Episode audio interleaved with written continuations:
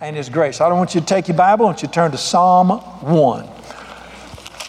First Psalm, Psalm chapter 1. We've been talking about hearing the voice of God. Today's the big one. Today's the bigger than all the others, and we're going to talk today about pick up the phone. A lot of people can't hear him speak, and I just tell them, well, pick up the phone. Pick up the phone. Boys, if you will, give me a little more lights in here. They're, they're squinting. I don't want them squinting. I want them to make sure. I, they got to know whether I'm telling the truth or not. There you go. Now they can tell. There you go. I just wanted you to see me. Uh, yeah, I got that radio face. All right. Uh, Psalm chapter 1, we're going to talk about pick up the phone. Before we read it, I want to ask you a simple question. And I want to tell you something God is not playing games with you, He tells the truth. Here's the question Do you want to be successful? Yes. That wasn't hard, was it? I've never met anybody who said, I hope my life falls apart. Why are so many lives falling apart? You know, I'm going to tell you something. And a lot of I've had preachers fuss at me for saying this. As long as he says it, I'm going to say it. God has promised you success in every area of your life. You're fixing to read it. This is the passage where we find success in everything we do. Psalm chapter 1. I love this. I've chewed on this for years. All right, let's read it together. Blessed is the man, just freeze right there, man or woman. The word actually means human being, man or woman. What does the word blessed mean? We've heard that all our lives. Country preachers used to say, blessed.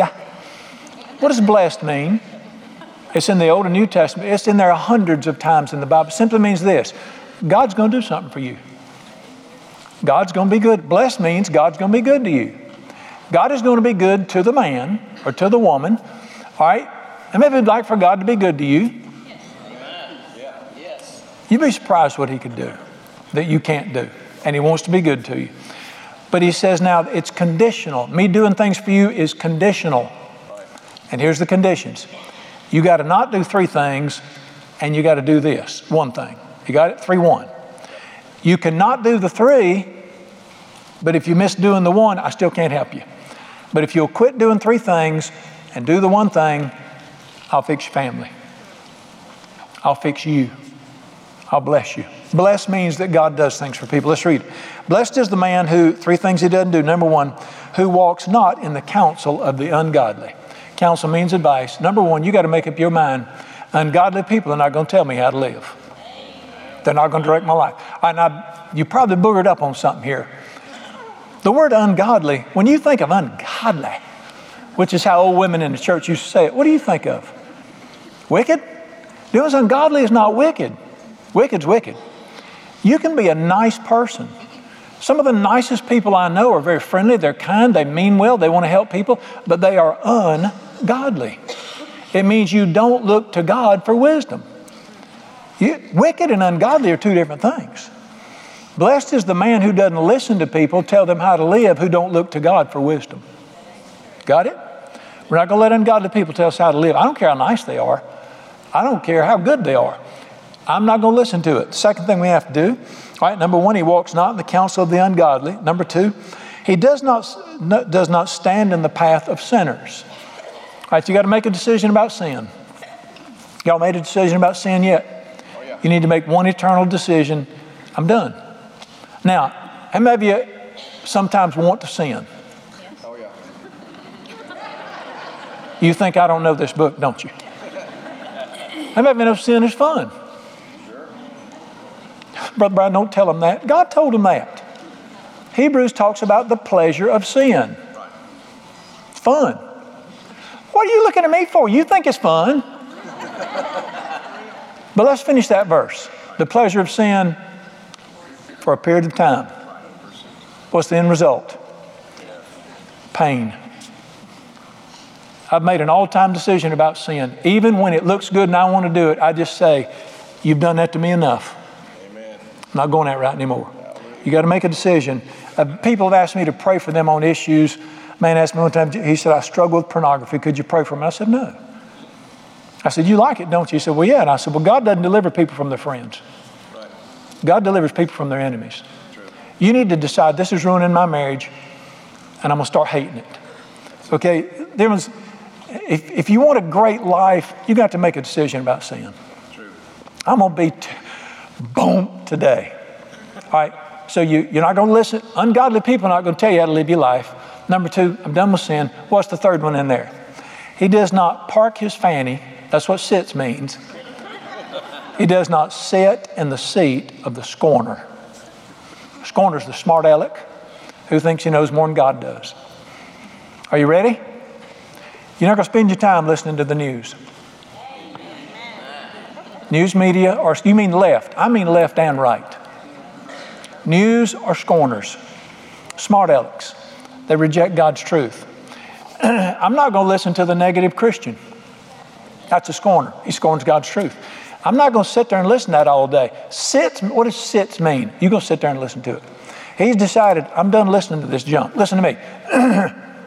I'm not going to listen to me anymore. We didn't get no amens out of that, did we?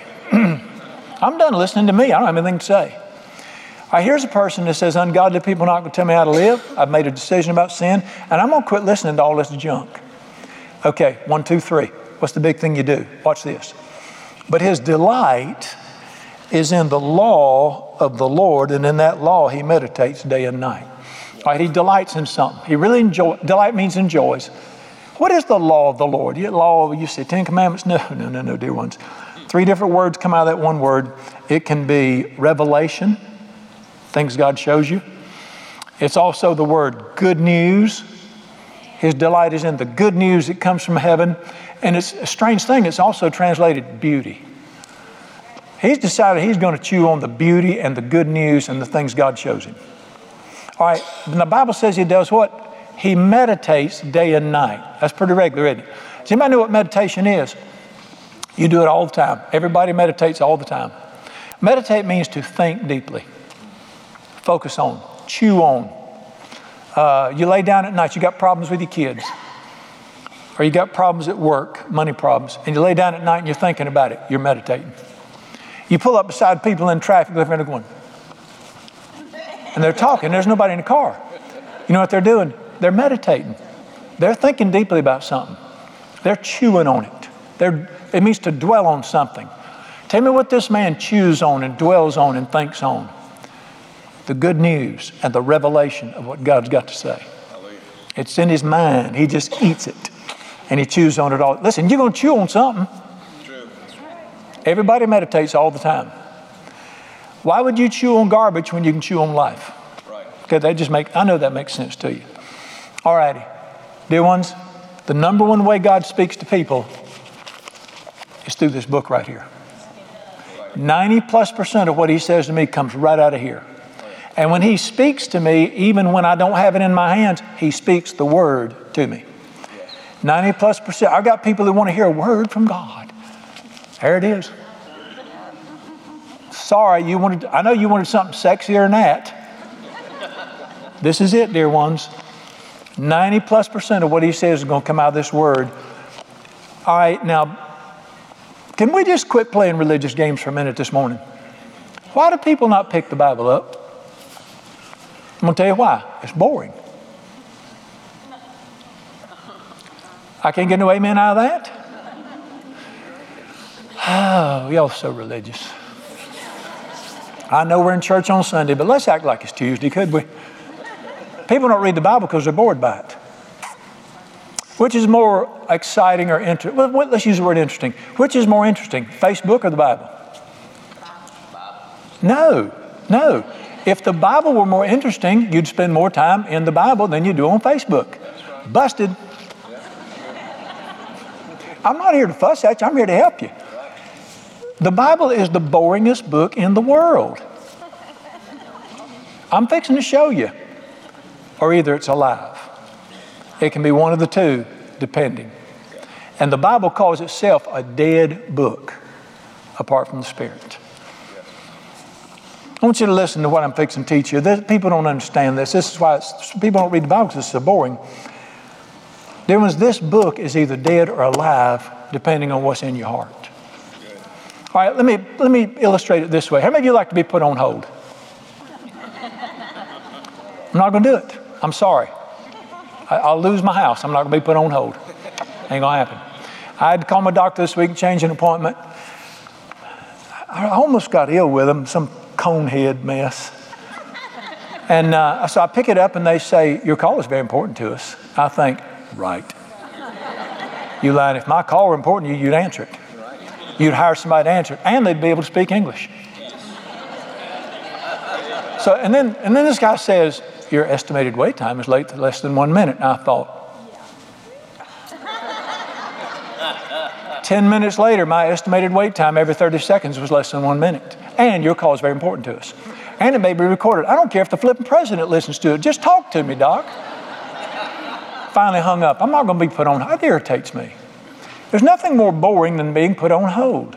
Hey, you want to get together tonight and listen to a recording? That, nobody does that. but you listen to me.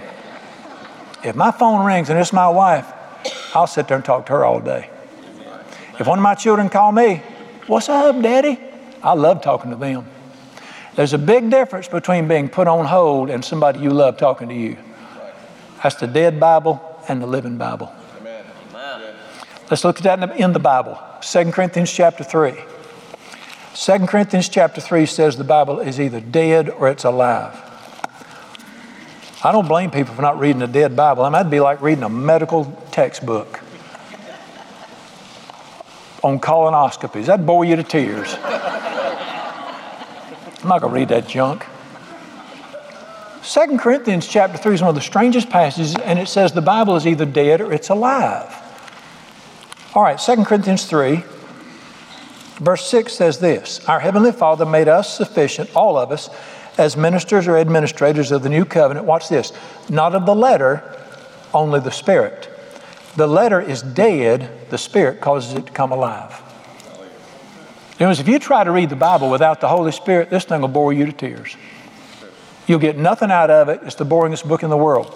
But if when you sit down with the Bible and the Holy Spirit speaks through the Bible, your heart will come alive. Amen.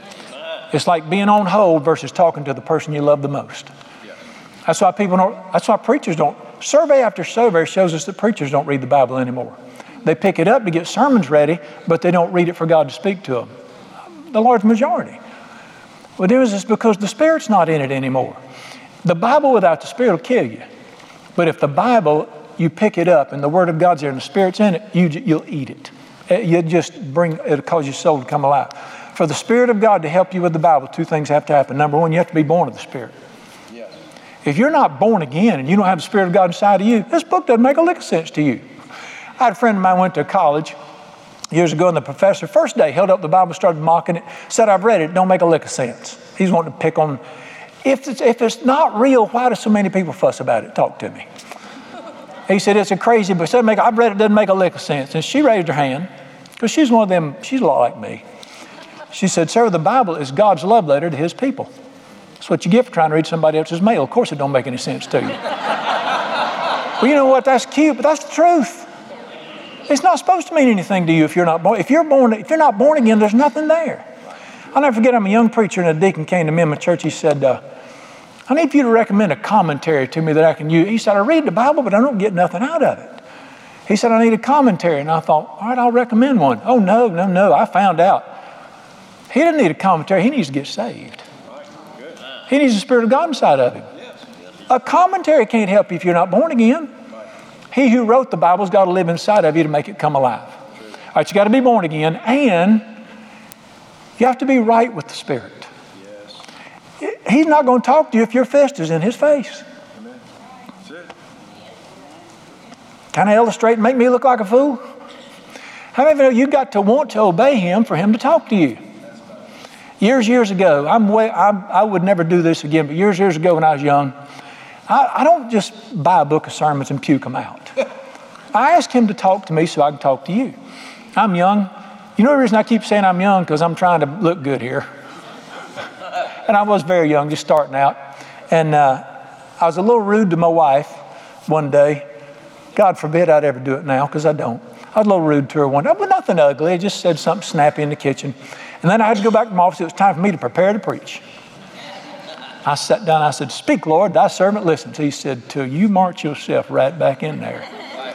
Tell her how sorry you are. I'll never say another word to you. I thought, Can't I give some money to an orphanage with dad? I'd rather do that than be humbled. No, listen, he's not going to let you off. You can't have your fist in his face and him talk to you. That's right. right. The book comes alive when we do that. All right. This is a living book when things are right. Now let me people read the book read the Bible like a textbook. No. Read the Bible like a treasure hunt. Right. Matter of fact, the Bible says this is like a treasure hunt. Watch this. Turn with me to Matthew 13. I guess you know I love the Bible. Matthew 13 is where it tells us this is one of the most amazing passages. All right, Jesus is going to take a parable. You know what a parable is? Jesus says, I'm going to tell you a story, but there's a story hidden inside the story. And you got to dig the story out of the story. That's what a parable is. He loved to speak to people in parables. Matter of fact, the Old Testament prophet said, I will talk to people in parables. I like to hear parables too. And he just hides stuff for us. That's why Proverbs says it is the glory of a king to hide a matter, God to hide a matter. It's the glory of kings to search out what he means. And this is one of the wildest parables. It's very simple, and the great truth is hidden in it. Uh, Matthew 13, 44. The kingdom of heaven is like what? Treasure. Hidden in a field, which a man found. All right, now gonna, let me ask you a deep question. Why did a man find treasure hidden in a field? Somebody tell me. Bingo. He's looking for it. If you don't look for it, you're not going to find it. Matter of fact, I don't know if you ever did this. I did it when I was a kid, and we did it with our kids. You go up in the North Carolina mountains, they got these joints where you can go in there and pan for gold. You know, and they, they throw some old cheap rocks in there to make you feel like you found something. And you can pan for gold. And uh, we had a big time doing that. We'd treat it like it was gold. Matter of fact, I think I carried some with me and threw it in the dirt for the kids and then let them find it in there. That's exactly what he means. It's hidden, and you got to go looking for it. But you find it. He said, The kingdom of heaven is like treasure hidden in a field. Now, watch this. Hmm.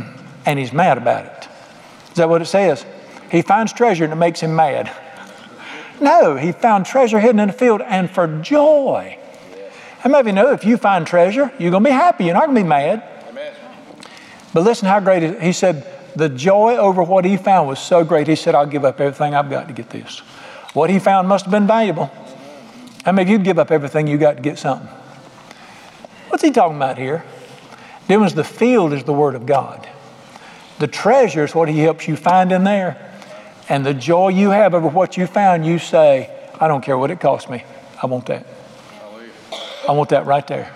I'll give up everything I ever dreamed of to get that right there. So we read the Bible like it's a treasure hunt. And uh, the Spirit shows you things, and we're going to look at these later. And then you dig them out. I, I got these things all over the place. I'm reading, I'm going through scriptures, and I see something that just ignites my heart. And I, I just cut these out of cardstock, two by whatever cards. And uh, I'll take my pen and I'll write it out there. And then I keep them clipped together. And I got these laying in the truck. I got them all over the place. I probably got thousands of these things. These are treasures that He's shown me in the Scripture. And uh, so, you know, I keep. Uh, I keep nuts with me to snack on. I keep these to snack on during the day. we'll talk about them a little bit. All right. Now, what is Satan's greatest work in the church in America today? It's happened in my lifetime. He has stolen the Word of God away from the church. He has separated God's people from the Word. Um, listen to me, He knows. The enemy of your soul knows God will bless the man who gets out of the seat of the smart aleck and delights in the law of God, and he will be like a tree planted by the rivers of water. Brings forth his fruit in his season. Whatever he does will succeed. He'll be like that. He knows that. Therefore, he knows if I can separate them from this word, they're not going to make it. Right. And he's done it in our generation. He's separated. So I want you to look at me in the book of Mark. We're, we're close there. Turn a few pages to the right. Turn with me to Mark chapter 4. Mark chapter 4 is that great, it's a lengthy passage. We're not going to read it. Where Jesus says, The way that I bless your life after you start following me is for you to receive the seed into your life. What does verse 14 say? The sower sows what? The Word of God. The seed that he sows into your life for great, and you can read that whole passage if you want to, simply says this the way great things happen in your life is for you to keep receiving the Word you receive the seed. And I'm going to teach you something in a minute about that. And so he's stolen the word away. Now, I want you to listen to what I'm fixing to say. He did not replace the seed of the word of God in Christians' lives with whorehouses and honky tonks. I think most of you, if some hussy came up to you and said, Leave your wife and run off with me, you'd probably say, Not today. Can I get an amen out of that? Thank you. He doesn't steal the Word of God with bad stuff. He has replaced the Word of God in believers' lives with Christian music, preaching, podcasts, Christian books, Christian activities. None of that will do what only the Word of God will do in your life. The Bible doesn't say, blessed is the man who listens to Christian music. It doesn't say, blessed is the man who goes to church. Blessed is the man who meditates my word day and night. There is no good substitute for the Word of God getting inside of your heart and making the difference inside of us like that. It, uh, let's look at one more. Turn me to Proverbs chapter 4. Proverbs chapter 4. Dylan's, my prayers can't replace his word. Studies can't replace his word. Nothing you can do can replace you staring at the promises of God. That's Proverbs chapter 4. I want you to look at what it says. This is the verse passage that saved my life years ago. Proverbs 4:20. My son, give attention to what? Christian ideas, Christian my words. Give attention to my words. Watch what he says. Incline your ear to my sayings. Let them not depart from your eyes. Keep them in your heart. How do you get something in your heart? All right, you take a thought, it goes into your mind. You read a book, it goes into your mind. How does it go from your mind down into your heart? You meditate on it. As you chew on something and think deeply about it, it slips from your intellect down into your spirit. It said, put this in your spirit. Get my word down in your spirit. Watch verse 22. Life to those who find them and healing to all their being.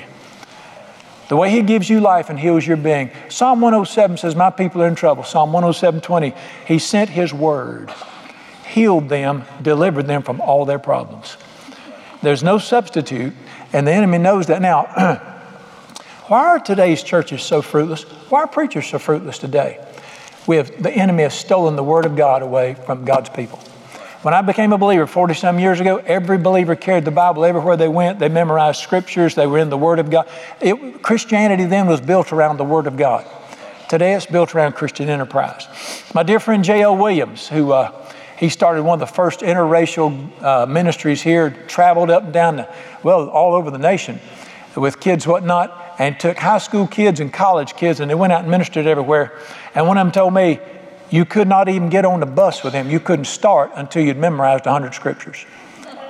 And somebody said, Man, I said, No, no, that, everybody did that back then. That's the reason we had such a vibrant, powerful faith back then, was because we were in the Word of God constantly. Now, let me talk to you about something. Why is there so much insanity in the church today? Why is there so much, why are God's people walking up to me telling me the craziest things? And I'm just going, you didn't just say that. I, am you could, I'm not going to illustrate. You couldn't believe the junk that's going on in believers' lives today. Why is that? The word is not there. Let me show you something. Turn with me to John chapter 8. And doing this is a, this is a, especially in this crazy day. Why do you have entire Christian denominations in America that do not preach the Word of God but they are pushing sin and promoting sin. What in the hell is going on? You know why this is happening? And you know why people with straight faces tell me this is good? I'm going to show you right here. John chapter 8. And you need to remember these two verses John 8, 31, 32.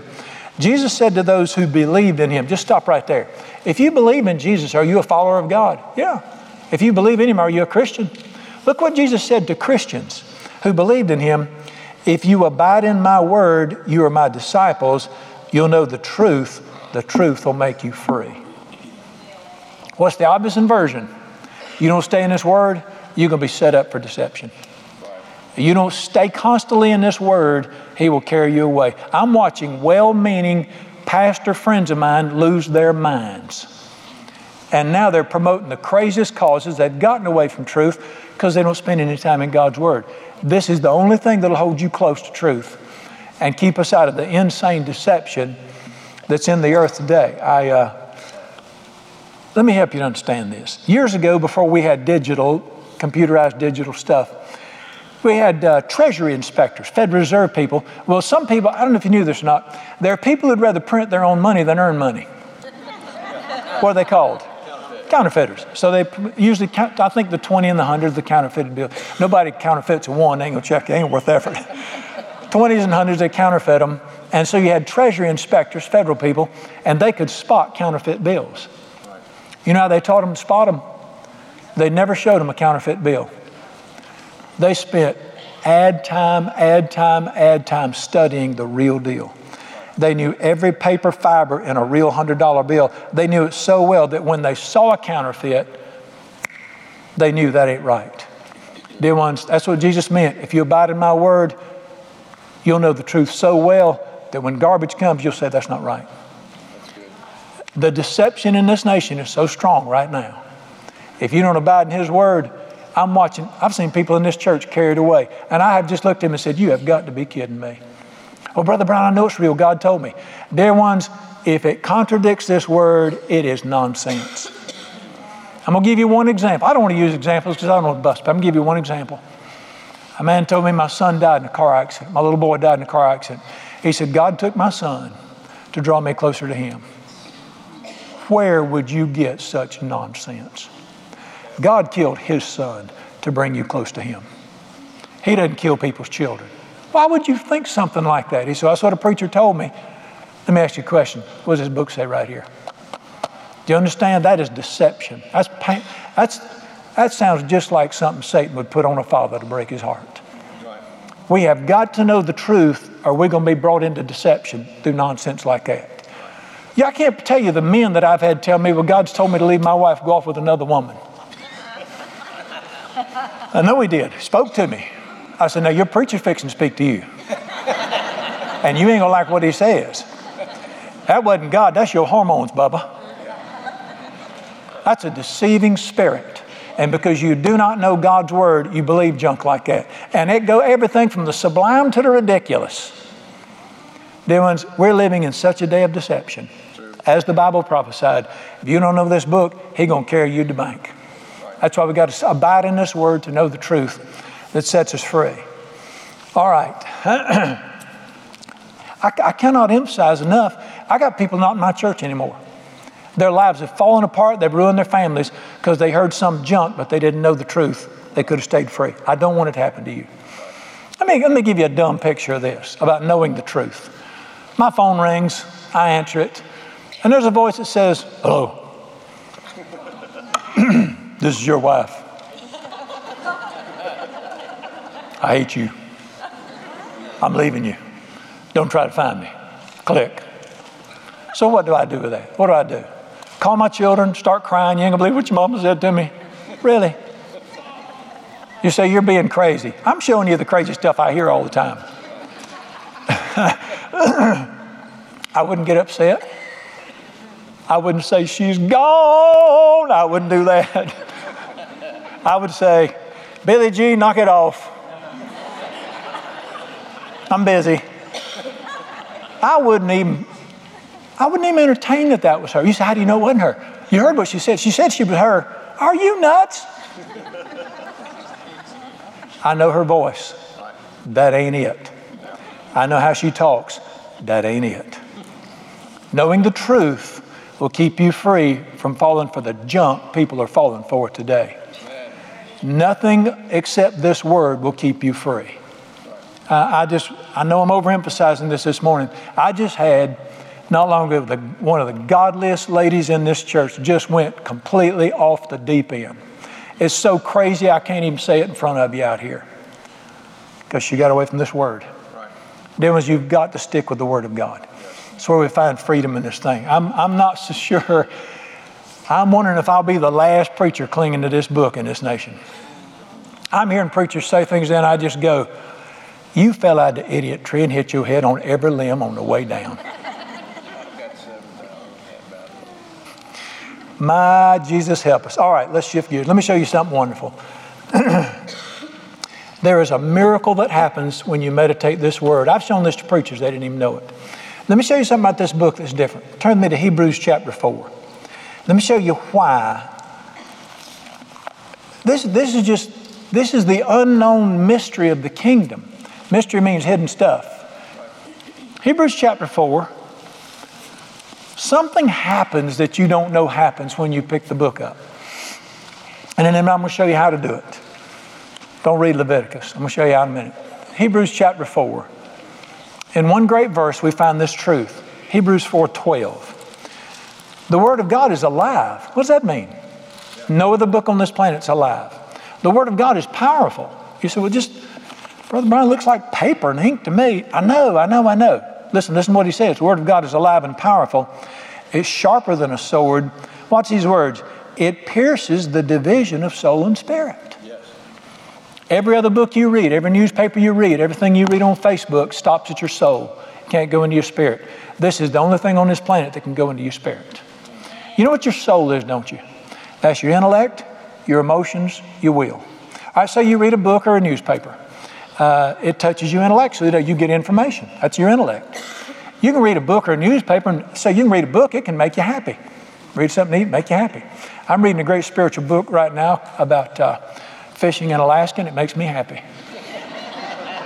Written by S- Steve Nickens. And, um, or you can read the newspaper, it can make you mad. But that's your soul, that's your intellect, your emotions. This book's different. It will cross the line of the soul. This book will go down into your spirit.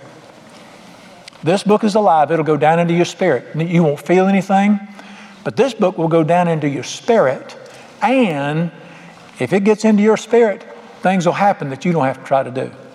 That's why he said, Blessed is the man who lets this thing get down in his heart. Let's look at the picture of it. I want you to turn to Mark chapter 4 again. This is the picture of how this works. Um, this is just a miracle. It, it's, the, it's hidden in plain sight. It's the miracle under our arms that we're missing. Notice the Bible's not to be carried to church, it's to be open and read. Years ago, you might, not, you might think I shouldn't tell this, which means I'm going to tell it. Years ago, I'm in a country church, and I had one old, he was the dear old father of the church. Most church, country churches have a dear old man who runs the place, aggravating as snot. I've had a few ladies try to do that, and you just think, man, if I could get in your pocketbook and exchange your lipstick for a glue stick, we'd all be a lot better off here. and he just, he just aggravating, painting, but he was the dear old father of the church. And he always carried his Bible everywhere. When everybody so Paul always carries his Bible everywhere. And sure, it looked like he'd been drugged behind his truck. It looked like saddle leather. But one day he left it in church, and I picked it up and opened it. Guess what I found? Pages were stuck together. He just carried it. He never opened it. It's to be read. All right. It don't do any good to carry it. You got to read it. Mark chapter 4 is the craziest picture. We got to unlock this one. Mark 4, 26. Jesus said, The kingdom of God is as if a man should what? Sow seed on the ground. Now, what's the seed? You saw in verse 14, the sower sows the word. Tell me what it's like. Tell me what it's like to experience the kingdom of God. You got to sow the word. You got to sow it continually. Say, well, when do I have to do it? Read the next verse. And should sleep by night, rise by day. What does that mean? I don't do it one day. I continually put the word in, continually sow the seed. Now, watch this. The seed will sprout and grow. He will not understand it. He doesn't know how. The earth yields crops by itself. Start small, first the blade, then the head, and then all of a sudden you get a full harvest. Isn't that how you plant corn? I go out there, I plant my corn. I don't go back the next day and say, crap, seed's bad. There's no corn out here. No, corn don't grow in one day. Corn grows in 88, 90, 92 days. You put your seed in the ground, you don't see anything for a day or two. And all of a sudden you see a little something poking up there. Then all of a sudden it gets a little bigger. And then the last verse there says, and but when the time comes, you got the full harvest. That's kingdom life. You continually sow the word of God in your life, and slowly things begin to happen. You didn't make it happen, and you can't explain it. I don't have to stand out beside my corner and say, Come on, baby, come on. Oh, I don't have to do that. The seed will do it by itself if I just get it in the ground. This book is alive. Yes. Get in your heart, think, now let me give you an example. Let me give you, let me bring it down to where we live. You begin to find the passages in the Bible and the verses in the Bible that talk about peace and freedom and, and free from worry and fear. And you just start reading them and you just start meditating on them. And after a while, you're going to say, you know what? I don't worry like I used to worry. things don't bother me like they used to. And if you'll keep doing it for long, you'll say, shoot, nothing bothers me anymore. I couldn't care less. Matter of fact, I'm getting a little nervous because I don't worry. What did it say? Sow the seed in there. It will grow by itself over time. You don't have to help it. You don't understand it. It works. You spend time in the Psalms, which I love the Psalms. I just read the Psalms all the time. You spend time in the Psalms for long, you'll go, you know what? I declare I'm getting happier and happier. I got more joy than I've ever had before. Matter of fact, I, I'm so happy and got so much joy now, I have to try to settle it down when I'm around people. I don't want to think I'm showing off. So I try to act real serious around people. But when they're not around, I'm a hoot. You didn't, say I'm not trying to be happy.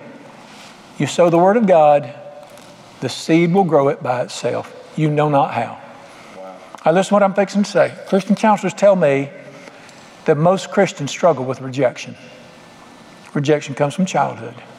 There's an orphan spirit type that causes people to feel rejected, and they get it's called a stronghold of rejection in people's hearts, and it's terrible. Let me ask you a diagnostic question.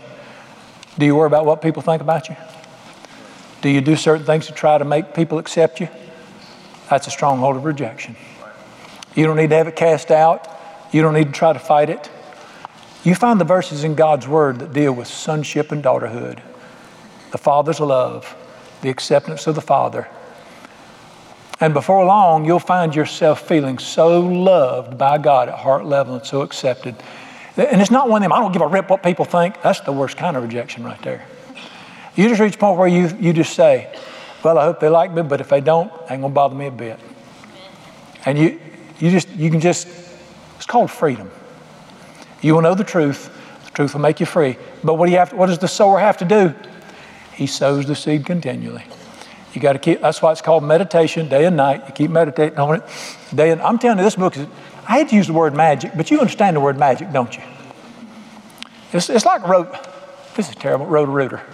I mean, that, that blue stuff you pour in your toilet, just keep it in there and the roots won't get in there and grow. I can't explain it, but it works. It's like Novocaine's a little slow, but it'll get you there.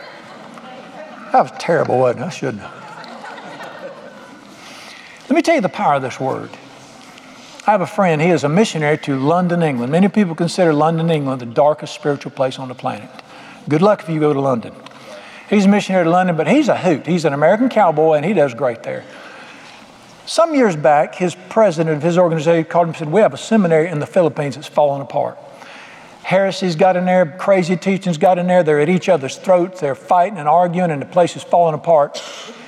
He said, I'm going to send you down there. We're going to take the president. I'm going to send you down there for six months, straighten it out. He said, All right, that's what to do. I'll go. So he packs up, leaves, moves to the Philippines, had this seminary. That's where you teach preachers, seminary, go there. And they got there, and what do you think he'd do? Call the people in, have meetings. First day, got well, the second day, got there, he called everybody in and said, Now listen to me, everybody here. Everybody on this campus, everybody in this school, students, teachers, janitors, cooks, grounds people, everybody. You're going to do what I tell you. We eat breakfast at 7, class starts at 8. We're going to push classes back to 9 o'clock. You eat your breakfast at 7. At 8 o'clock, everybody on this campus, cooks included, you go find a quiet place somewhere and you get the New Testament and you read the New Testament linear. Not the Old Testament, New Testament. Start in Matthew, go linear to Revelation. When you get to Revelation, you get done, go back, read it again. He said, I want everybody here, if you're going to stay here, you're going to do this. One hour every day, you're going to read the New Testament. End of discussion. That's all they did. When people wanted to talk to him about the problems, he said, Talk to the hand. I don't want to hear it. He, he didn't deal with anything. That's all they did. Four months later, he called that uh, chairman back and he said to him, There's a unity here. The crazy teaching's gone because the entrance to thy word gives light. He said, Everybody's happy here now. Everybody loves each other, and the seminary's doing great. The only thing he did was put them reading the New Testament. I'm telling you, the Word is alive. Yes. It's powerful. It will change people's lives. This is the hidden secret in the earth today that believers are missing. There's no substitute for my son. Attend to my word. Get it down in your heart and leave it there and hope it works. All right, it's 1980, I think five or six, I can't remember. I'm a young preacher starting out. And I'm going to give you a, a, I'm going to tell you the truth. I'm starting out, I'm just getting going at this preaching thing. I'm new at it. I'd been taught terrible. I had terrible training. I had religious training. And uh, I, if you were alive, you remember these days, 84, 5, 6. The largest Christian minister in the history of this nation had collapsed, PTL. Jimmy Swaggart had just been exposed. Even Billy Graham's organization was cut in half. It was just a hellish attack on, on faith in the nation. And I'm just getting into this preaching thing and I'm watching and I'm meeting preachers and I'm thinking, what is this? Because I meet guys who glow in the dark on the platform, praise the Lord, and they're depressed at the lunch table. Their wives hate them, kids won't speak to them, they're hooked on pornography. Some surveys tell us that 30 to 40% of preachers are hooked on pornography. What meaneth this? That's demonic. Find you somebody knows how to cast them out and get them cast out. Of course, you got to decide they're your enemies, not your friends first. Another subject. I said, "What is this? Some religious game we all play where we all act great in church and act like hell outside the church? What is this?" And I just asked Jesus. I said, "Am I going to end up like this?" Because I was full, 100% full blown follow Jesus. Period. I thought what you was on Sunday morning, you ought to be on Wednesday night or Thursday night or any other time. All right. And I said, I don't want to be like this. Am I going to be like these guys? I said, What can I do to keep them? Of course, these guys are smarter than me, better educated. Dang knows they's more polished. I said, What can I do? And he told me what to do. And he said, Blessed is the man who walks not in the counsel of the ungodly. Get out of the scorner's seat. Delight in the law of the Lord. You will be like a tree planted by a river. You will bring forth your fruit in its season. Your leaf will not wither. What does that mean your leaf won't wither? Terrible, sucks. Everything's terrible. That's withering, by the way. And, I, and these words hit me like a freight train. Everything you do will succeed. I said, I can trust you. Last for a line. I made a decision right then. I will spend two hours a day reading the Bible for the rest of my life. That's been that many years ago, 30 some years ago. And uh, I'm, I'm, I'm just going to be honest with you. I've had the greatest life, I've had the best time. And I'm not putting on and playing games. I love it. The junk that happens to preachers hadn't happened to me. They talk about how bad it is, and I'm thinking, I'm glad I ain't got your church. Must be the church. Mine's fine. My, I got the greatest marriage in the world. I adore that woman. My love. I love that woman. Blessed with my family. I catch fish. My fishing's blessed. He said everything. I've had the greatest life. I'm not smart. You know, I'm not educated. I'm not polished. But then, as I made up my mind, blessed is the man who gets his face in this book. Gets his face out of Facebook, gets it in this book. I made that up all by myself. I'm telling you, the man tells the truth. I don't want to quit by showing you the how. How do you actually do it? This is where people get messed up. They don't know how to read the Bible, they don't know how to pick it up. Demons don't treat it like a textbook. Don't turn to page one. In the movie Left Behind, the man picked up the Bible, said, In the beginning, he said, Too late for that. Amen. Too late for that. I hope this don't offend you. A lot of people, if you're, on, if you're on it, God bless you, stay there. Don't let me make you mad. I'm really not trying to. The Read the Bible Through in a Year program, God bless you. Hope you enjoy Leviticus. Hope you get a blessing out of Lamentations. I've heard all the sad love songs I need. Deuteronomy, I get stuck in the mud. Good luck. If you want to do it that way, maybe it'll do you some good. I don't know. But you know what? Don't do it like a duty. The kingdom of heaven is like searching for treasure in a field. Oh, there ain't no treasure in Lamentations. so why did he put it in there? That's between me and him. You just pay attention to the Psalms, what you need to do. Listen to me. Let me tell you how he taught me, and he, may, he might teach you different. I think one of the first verses I ever memorized, 1 John 2 27. The Holy Spirit, the anointing of God, is in you. You don't need any man to teach you, but the Holy Spirit in you, He will teach you everything you need to know and lead you in all truth. He'll teach you how to do stuff. Here's how He taught me. All right, where do you think you'd start at? Where would you start? How about let's start at the start? If God tells you start here, you should start here. Listen to this enter. What does enter mean? If you're going to come into my house, you ain't coming through the bathroom door. You're coming through the front door. Enter his gates with thanksgiving. Come into his courts with praise. You start with thanksgiving. You don't start with all the nations that forget God shall be turned into hell. No wonder you're depressed. Start in the Psalms. Start with celebration. I start every, every day. Now, some people do it at night. That's fine. I do mine during the mornings. I start every day by reading the same three Psalms over and over Psalm 118, Psalm 100, Psalm 103. I start every time, been doing it for years now. Oh, give thanks unto the Lord, for he is good, and his mercy endures forever. I called on the Lord in distress. He answered me and set me in a wonderful broad place. The Lord is on my side. Who can be against me? The Lord is for me. What shall man do to hurt me? It is better to trust in the Lord. That's how I start. You know, you, you start there. That's a good place to start at the start. Start in the Psalms. And you need to start with celebration, let it set the tone. And once I've enjoyed the Psalms and you learn them, you learn to knock around in there, you learn, you learn where the candy is in the pantry. Are you with me? Then I usually go to the Gospels. I read the four Gospels linear over and over. I start in Matthew, go to the, the four Gospels are where we read about Jesus. I start in Matthew, go through John, go back to Matthew, go through John, go back to Matthew. Done it hundreds of times. I think I'm in Luke 19 right now. And I change versions. Uh, there's no sacred version. Let me, let me go, can I go deep here? You need to read a version you can understand. When you read, let love be without dissimulation, doesn't that bless you? You know what it means, Doc. But when you read it in another translation, it says, let love be without hypocrisy. I understand that. Get you a translation you understand. I change them up. I'm in the Good News for Modern Man Living translation right now. And I just read about Jesus over and over and over. Usually one chapter, maybe two, do that. And then I get done with that and I'll say, any place you want to send me to in particular? And if he didn't show me somewhere to go, I'll just pick something off the menu. It is a menu. Like you go in a restaurant, pick something off the menu. I think, well, I think I'll read First Peter today because First Peter is the kick butt book of the Bible. read it. I might read about in Philippians today, which is the book of joy. I might read Galatians, which is the book of freedom. I might just pick out certain verses and read them. Dear ones, it's a treasure hunt. Look for the treasure. But now listen to me carefully. There's times you're going through things in your life, and that's what you need to look for in here. If you're struggling with your family, find what he's find the promises about family and eat that. If you're struggling with fear, you've got a bad medical report, something's going on, job situation, you're struggling with fear, find the verses about fear. If you struggle with where to find them, we have what's called a promise book. And it actually breaks the Bible down in categories, and it'll tell you if you're suffering, if you're trouble with your marriage, read this. If you're having financial troubles, read this.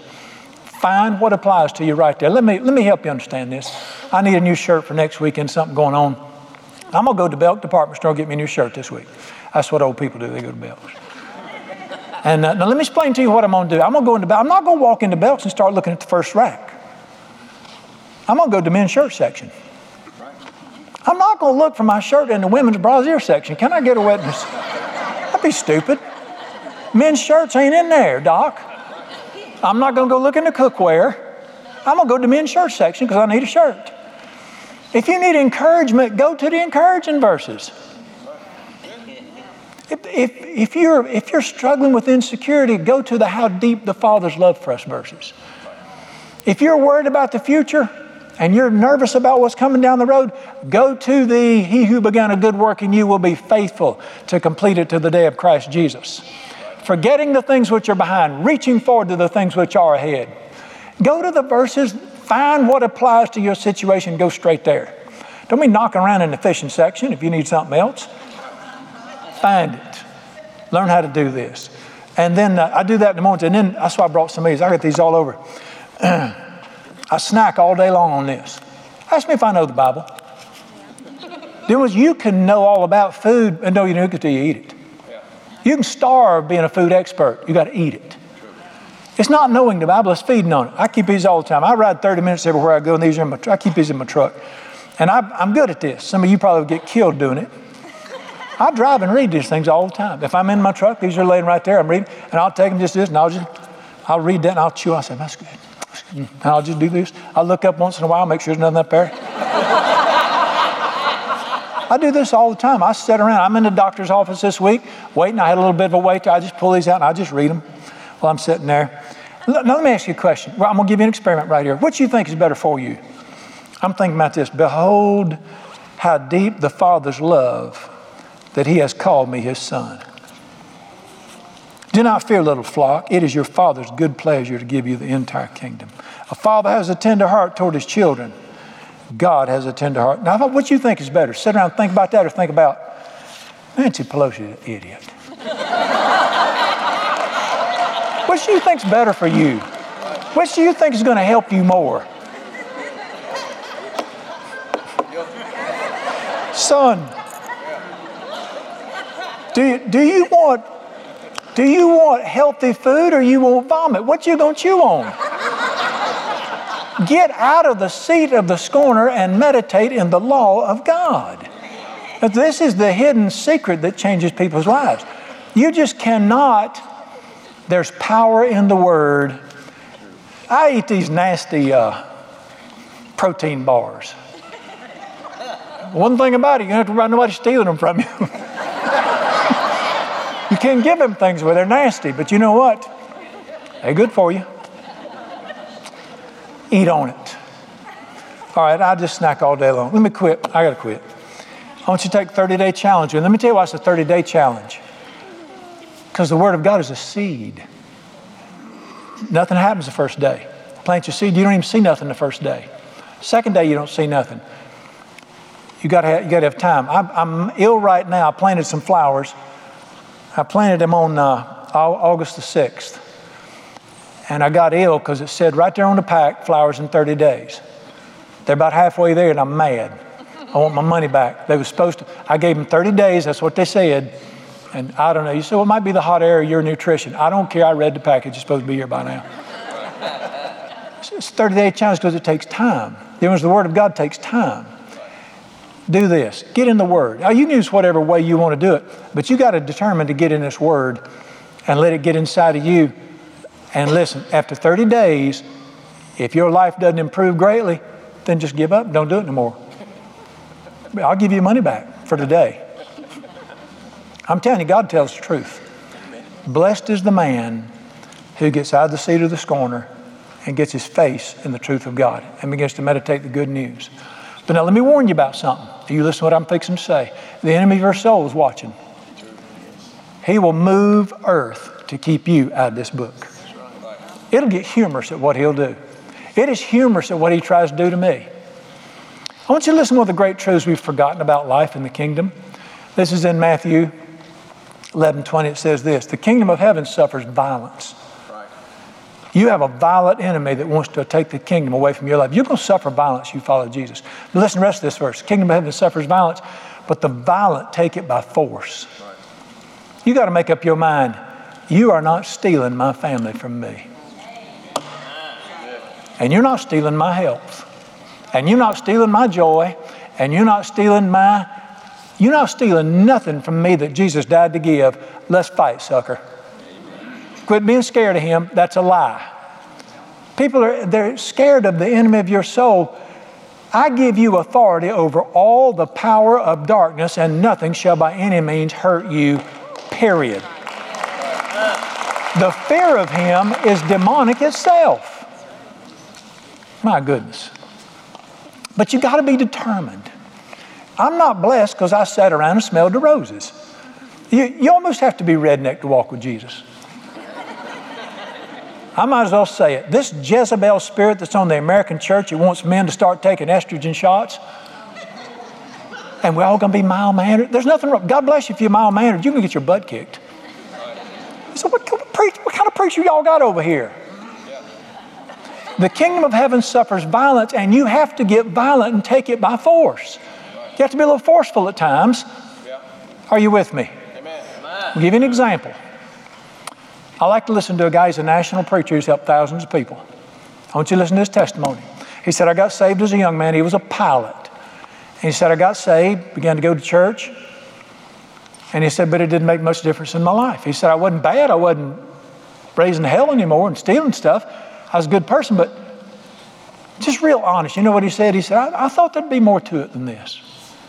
I wish people would get honest and just say, you know, I, I thought following Jesus would be more than this. He said, I went to see my preacher and said to him, you know, I'm, I go to church and I'm trying to be a good fellow, but I don't see the stuff in my life. He said, matter of fact, he said, to be honest with you, ain't much difference between me and the people I work at. They don't even believe in God. He said, how come this stuff ain't working for me? I wish we'd start asking. You can ask him questions like that. He'll answer you. His preacher said to him, tell me something. Do you ever spend time in, in his word? He said, no, I just come listen to you. Ain't that enough? You know, his preacher said to him, You feed your body three meals a day and you try to feed your spirit one snack a week? No wonder. He said, Get in the Word, son. Watch what happens. And that boy, that night, he made a decision I'm going to get in this book. Now, this is where it gets crazy. Listen to this. He went home that night. He set his alarm clock 30 minutes earlier the next day. He said, I'm going to get up in the morning. I'm going to spend 30 minutes meditating this Word. He said, that alarm clock went off 30 minutes earlier than usual. He said, I got up and I slipped out of the room, didn't want to wake my wife up. You know, y'all, y'all heard that about, did you wake up grouchy? I left her. So he slipped out. He slipped out. He said, I got my Bible. Said, I went in the spare bedroom and uh, said, I laid across the spare bed there and opened my Bible. I'm going to read it. 30 minutes later, she's shaking me, saying, Wake up, you're going to be late for work. he said, Now I'm ill with me. He said, I ain't had that mess no more. He got up the next, same thing next morning, 30 minutes later, the window, laid across the spare bed. 30 minutes later, she shook him, woke him up, said, Get up, you're going to be late for work. He got ill. He said, I got up the next morning, 30 minutes earlier, said, I took that Bible. I didn't go in the bedroom. He said, I went to the bathroom. I pulled the shower curtain back. I got up, I balanced myself on the edge of the tub wall right there.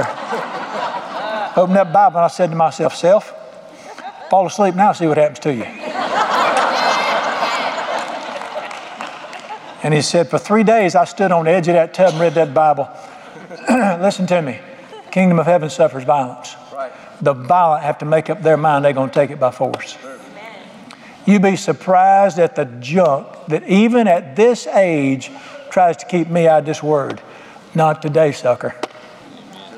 And he said, That word got inside of me. It began to come alive. I began to eat it. Things began to change. If I said his name, you'd know it. He's one of the great national ministers on TV today. How did he go from being a suffering believer, barely getting by, to a man that's changing lives? Thy word I have hid in my heart. Then once the fruit comes when you put the word inside of you. There, there's no other, it just ain't no other way to make it work. All right, let me tell you something. What starts out as a discipline, sometimes we got to push a little bit will become the delight of your life. There's nothing you'd rather do than hear God speak through His Word. There's nothing I'd rather do. Now, I'm going to tell you a story, and you're going to think I'm lying, but I'm telling the truth, and God knows. I love this book. I, I live to read the Bible. And it's not just Ah, Abinadab begat Degenadab who begat. I don't read that stuff. I read that. I go straight to the candy store. I read the good stuff. I don't eat the bro- broccoli. I eat the good stuff. And I love it so much. I'm to tell you, it's just, it become, I don't want this to happen to you. A little while back, a businessman called me and he said, I know you love to fish. Said, I want to do something for you. He said, Costa Rica is the sail fishing capital of the world. I knew that. Greatest fishing in the world is off the coast of Costa Rica. Huge sailfish. Guaranteed. Just show up. He said, I'll come pick you up. Said, You got an airport right beside your church. Said, I'll fly up there and get you.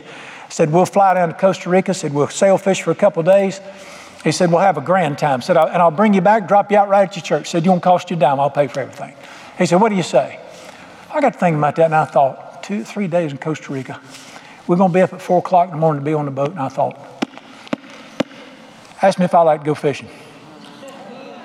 I mean, that, that's, that, is the, that is the holy grail of fishing is Costa Rica in the world. I got to think about that. I said, if I do that, that's three days and I won't get much time in His Word. And I said, uh, now I said, look, I'll tell you what, Doc, why don't you take the money he's going to spend on jet fuel and buy me some motorcycles from missionaries in Africa? I don't think I want to go.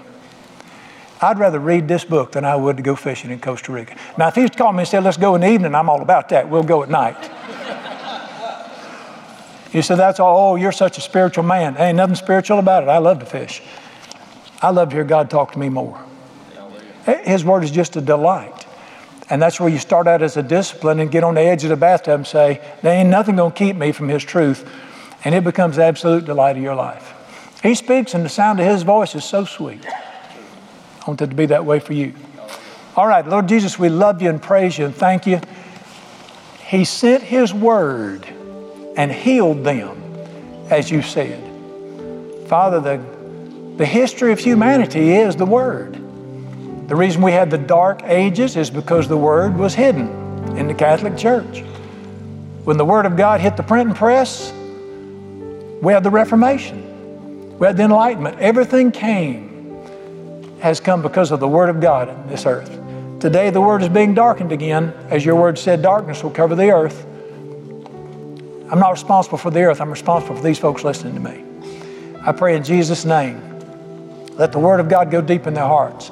I pray, Father, for people here today that they'll get the Spirit of God inside, be born again. Let Jesus come in their hearts so the guy who wrote the book can talk to them about it. And I pray for believers, open their hearts. I, this book's going to be my life right here. And I thank you that they will find a way and you'll help them find a way. I praise you that when a man sows the seed of God's word or a woman in their hearts, nothing can stop the harvest. It's coming in. Just as surely as day follows night, your word is life to those who find it and healing to their entire being. I give you the praise and glory. Now, Lord, I feel like we need to stop right now and just invite people to come to you. Just invite people to follow you. Holy Spirit of God, go through the room here and just draw people to Jesus so they'll make a decision. I want to be a follower of Jesus. My friend, if we're sitting here as we're praying and waiting on Jesus. If you've never trusted Jesus as your Savior, you've never given your life to Jesus, right now is the time to do it. Let's do it right now. You have to pray to Him. He's listening. The Bible said this whoever calls on the name of the Lord will be saved. You want to call on Him right now? I'll help you. Just a simple childlike prayer from the heart. Say this with me in your heart, right there where you see it. Say this with me Dear Jesus, I believe you're the Son of God. I believe you died on a cross for me because you love me. I believe you rose up out of the grave because you're Almighty God. I believe you're coming back to earth someday. I want to follow you from this day forward. I ask you to forgive me of all my sins. I turn from that. Thank you for taking them away. From this day forward, you are the Savior, the Lord, and the love of my life. Best friend anybody ever had, Jesus, that's you from now on. Thank you for receiving me as your own. I pray this prayer by faith, trusting you to do what you said for me. And I pray it in the strong name of Jesus, mighty Son of God, strong to save and deliver. Now, friend, if you prayed that minute, raise your hand real high where I can see it. Just wave at me. That's great. Put all those down. Lord Jesus, we praise you and thank you for your goodness. Thank you that your word is the food that our spirits live on. And I pray in Jesus' name, people receive it into their hearts. Thank you for your kindness. We magnify you in the precious name of Jesus, we pray. Amen.